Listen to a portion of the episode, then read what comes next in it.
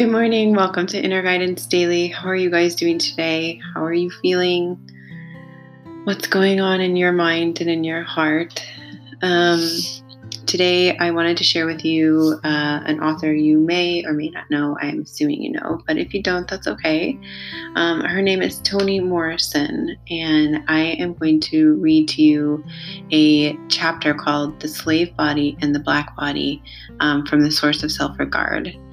And it's a really important chapter to hear right now. Uh, wherever you are, you know, allow yourself to have space, no distractions, or something that you can do while you focus on hearing the words that I read out, um, because it is just a really uh, insightful and soulful uh, experience to read this. I've read it before and then I read it last week and it just resonated so deeply that I felt called to share this chapter with you.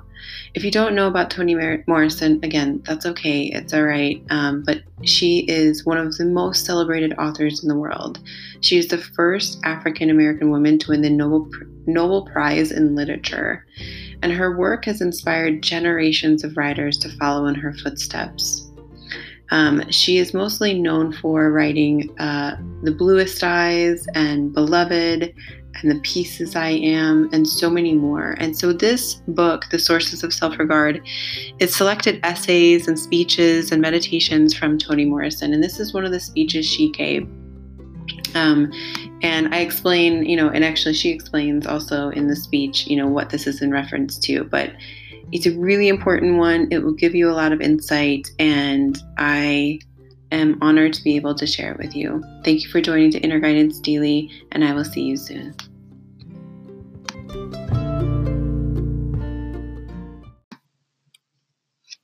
The Slave Body and the Black Body. In 1988, the same year James Cameron opened America's Black Holocaust Museum here in Milwaukee, I responded to an interviewer's question. Having published a novel investigating the lives of a family born into bondage, I was being asked about the need for, the purpose in articulating that unspeakable part of American history. The need for remembering the men, the women, the children who survived or did not survive the 300 odd years of international commerce in which their bodies, their minds, their talents, their children, their labor were exchanged for money. Money they could lay no claim to. Since the argument for shunning bad memories or sublimation, sublim, sublimating them was so strong, and in some quarters understood not only to be progressive, but healthy. Why would I want to disturb the scars, that Civil War civic battle, and time itself had covered? The slave body was dead, wasn't it? The black body was alive, wasn't it? Not just walking, talking, and working and reproducing itself, but flourishing, enjoying the benefits of full citizenship and the fruits of its own labor.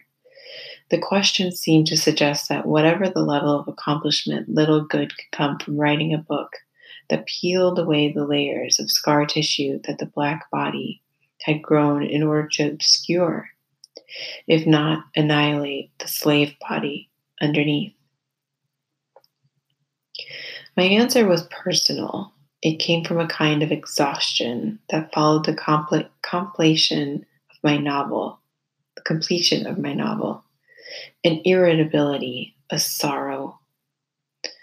There's no place, I said, where you or I can go to think about or not think about, to summon the presence or recollect the absence of slaves. Nothing that reminds us of the ones who made the journey and of those who did not make it.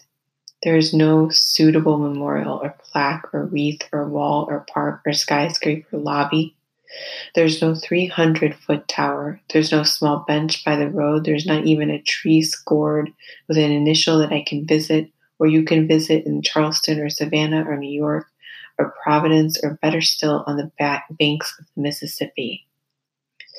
Somebody told me, I continued, that there's a gentleman in Washington who makes a living by taking busloads of people around to see the monuments of the city. He has complained because there's never anything there about Black people that he can show. I can't explain to you why I think it's important, but I really do.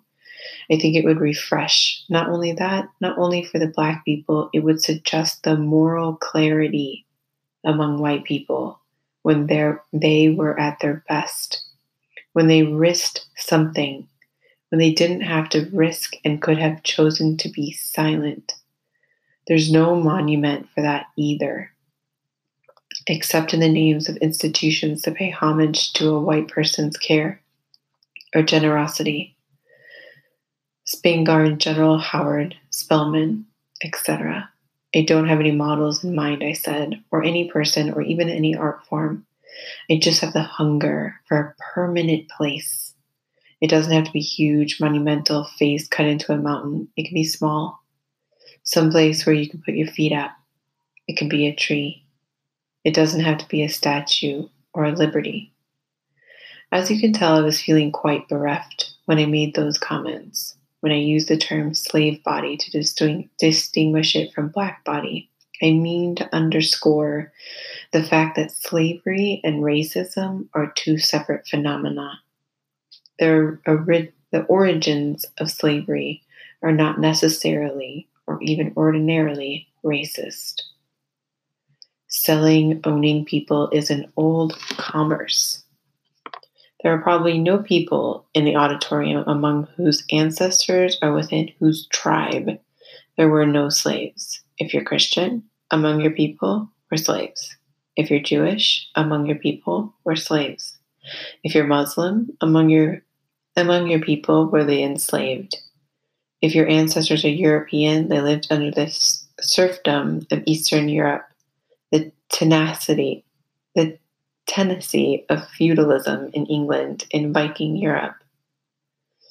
In the 16th century, Venice and Florence, the majority of population of ancient Rome and ancient Greece, Greece all were deliberately constructed in slave societies. Medieval Ghana, the Dahomey, the Ashanti kingdom, slavery was critical to the worlds of Islam and systematic in the Orient, including a thousand years in Korea alone. We are all implicated in the institution.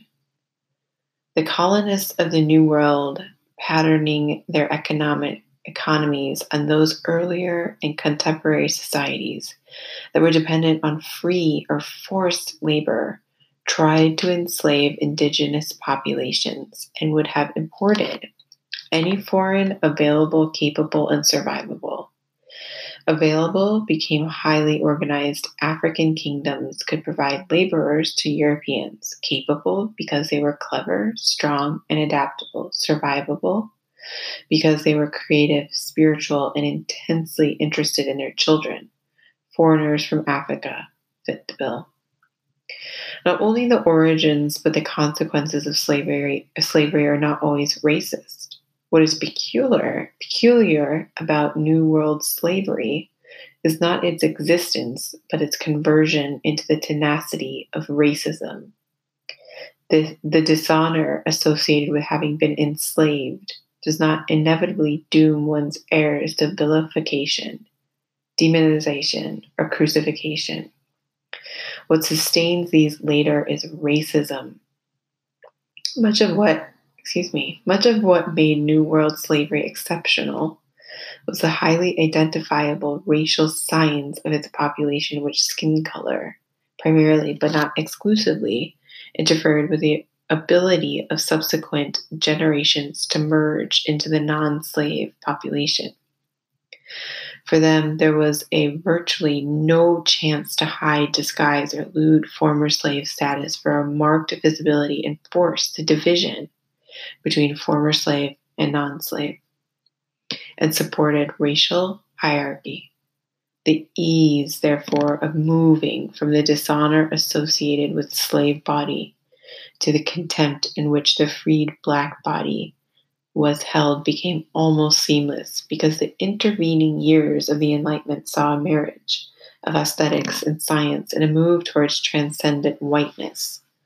In this racism, the slave body disappeared, but the black, black body remained and is morphed into a synonym for poor people, a synonym for criminalism, criminalism, and a flashpoint for public policy. For there is no discourse in economies, in education, in housing, in religion, in healthcare, in entertainment, in the criminal justice system, in welfare, in labor, labor policy, in almost any of the na- national debates that continue to baffle us, in which the black body is not the elephant in the room, the ghost in the machine, the subject, if not the topic of the negotiations. This museum's project have enormous powers. First is the power of memorializing, the impulse to memorialize the certain events, people, and population comes at a certain times. When what has happened is finally understood or is a forthright assertion of civic or personal pride, tombs and palaces are built, flowers heaped, Statues rise, archives, hospitals, parks, museums are constructed. Time being such an important factor in this process, most of the participants in the events being remembered never see them. But the growth of this country in the 16th, 17th, 18th centuries, resting heavily on the availability of free labor, is complicated and exceptional. Exceptional because of its length and its chat, chattel nature complex because of its intricate relationship to the cultural, economic, and intellectual development of the nation. That is what m- we must remember. There is another power this project has of making us aware of the ever flexible, always adaptable, persistently slippery forms of modern racism in which the slave body is reconstructed and re enters the black body as an American form of ethnic cleansing, in which a monstrously large number of black men and women are carefully swept into prisons, where they become once again free labor, once again corralled for profit. Make no mistake the privatization of prisons is less about unburdening taxpayers than it is about providing bankrupt communities with source of income, income and especially about providing corporations with a captured population available for unpaid labor. The third power of the museum's project, perhaps its most important, certainly its most gratifying, is the gaze it has cast on the immortalizing triumph aspects of the history of the Republic in black and white. This is what I sense in spite of all the commercial and political strategies to separate, divide, distort. Young people seem to be truly tired of racism's control over their lives. The art community is exhausted by and rebellious towards its limitations. Low income people who discover how entangled and held down they are, its divisive economic grasp loathe it. Scholars, unintimidated by its cling, are dis- um, disassembling it. We are becoming more industrious in substituting accuracy, other perspectives, other narratives in place of phantom histories, polluted politics, and media manipulation. I am pleased that my appearance coincides with the exhibit of African American artists whose eyes encounter at every level stereotyping and visual debasement prevalent elsewhere. Through their art, their taste, their genius, we see African American subjects as individuals, as cherished, as understood. Viewing this display of their force, their life giving properties, their humanity, their joy, their will out to be enough to forestall the reach of racism's tentacles ought to be enough to protect us from its uninformed, uneducated, relentlessly toxic touch. Just as the commitment of this community ought to be enough, don't you think? Thank you.